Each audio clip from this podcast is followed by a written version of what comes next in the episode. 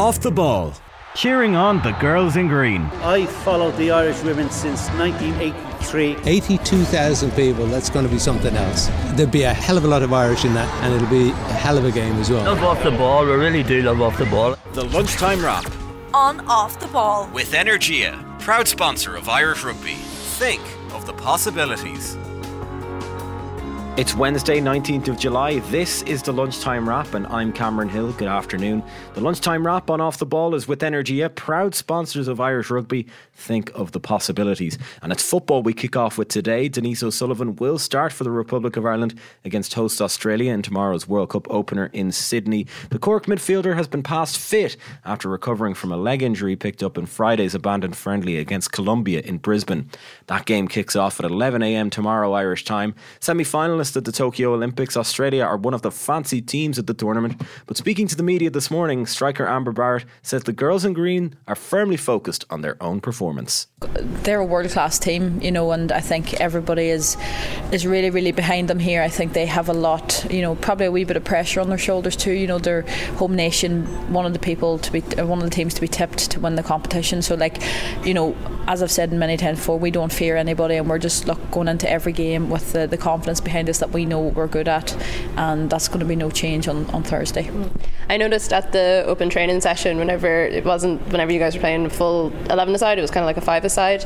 Everyone else was kind of running up and down the sidelines, just keeping warm when they weren't playing, and you were doing shooting drills with Grace Moloney. How's your own personal journey been like the last week or so?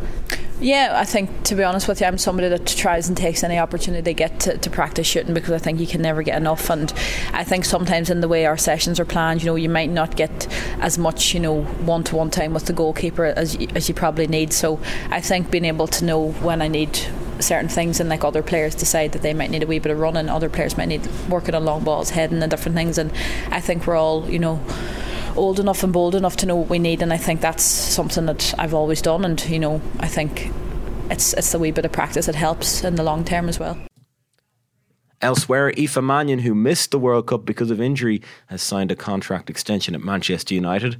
While Republic of Ireland international Matt Doherty is undergoing a medical at Premier League club Wolves ahead of his return to Molineux, where he'd spent 10 years, Doherty made just one appearance for Atletico Madrid, having joined the La Liga side from Tottenham in January. And Wales international Ethan Ampadu has joined Leeds United from Chelsea on a four year contract. To Gaelic Games now, and Meath men's football manager Colm O'Rourke said his side's Tailteann Cup victory was down to the playing style they'd been betting in throughout the season. The Royals beat down by 213 to 14 points in Croke Park last Sunday, securing them a group stage spot in next year's All Ireland series. O'Rourke, who won two All Ireland titles playing for his county, took over as Meath boss 12 months ago. He says the strategy for the Tailteann Cup final was identical to the one employed during the lacklustre Division 2 campaign earlier this season. He joined Joe Molloy on Tuesday nights off the ball. Well, it is true. We were very open at the back, but the system that we tried to impose defensively in the league when we were ripped apart by Derry and Dublin is exactly the same one as we had in Croke Park last Sunday. Right. It just took time, it took perseverance, it took confidence from the players that it was going to work if we kept at it and kept at it and kept at it.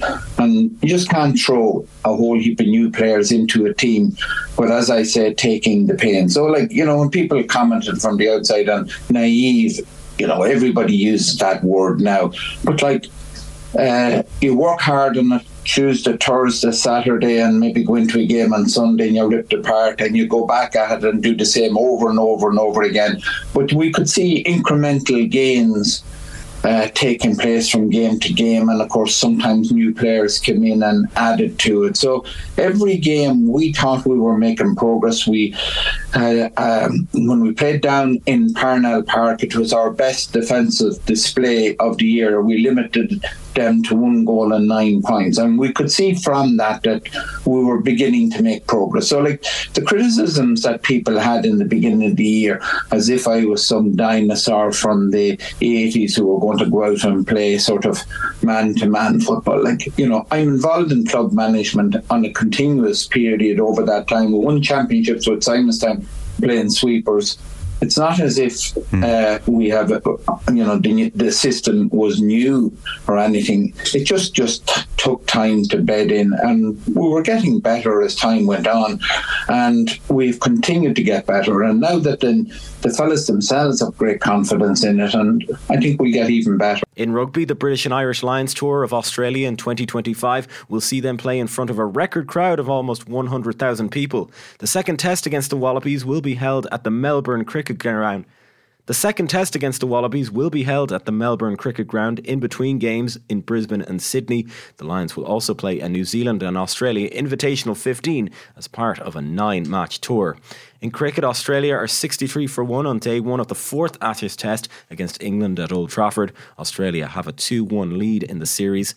In cycling, the Tour de France continues in the Alps today, with stage 17 finishing in Courchevel. Denmark's Jonas Vingegaard wears the leader's yellow jersey. There's an eight race flat card at Killarney today, with the first off at a quarter to five. And on this day in 1996, I declare open the Games of Atlanta, celebrating the 26th Olympiad of the modern era. The 26th Summer Olympic Games opened in Atlanta, Georgia. Ireland's four medals at the Games came in swimming, with Michelle Smith claiming three golds and one bronze. However, Smith's medals were marred by accusations of doping, and two years later, she was banned from swimming for four years by the FINA for tampering with her urine sample. Despite this, Smith was never stripped of her medals. That's all for Wednesday's lunchtime wrap. Keep up to date with the latest analysis and opinions with the updated Off the Ball app. I'll talk to you tomorrow. Take care.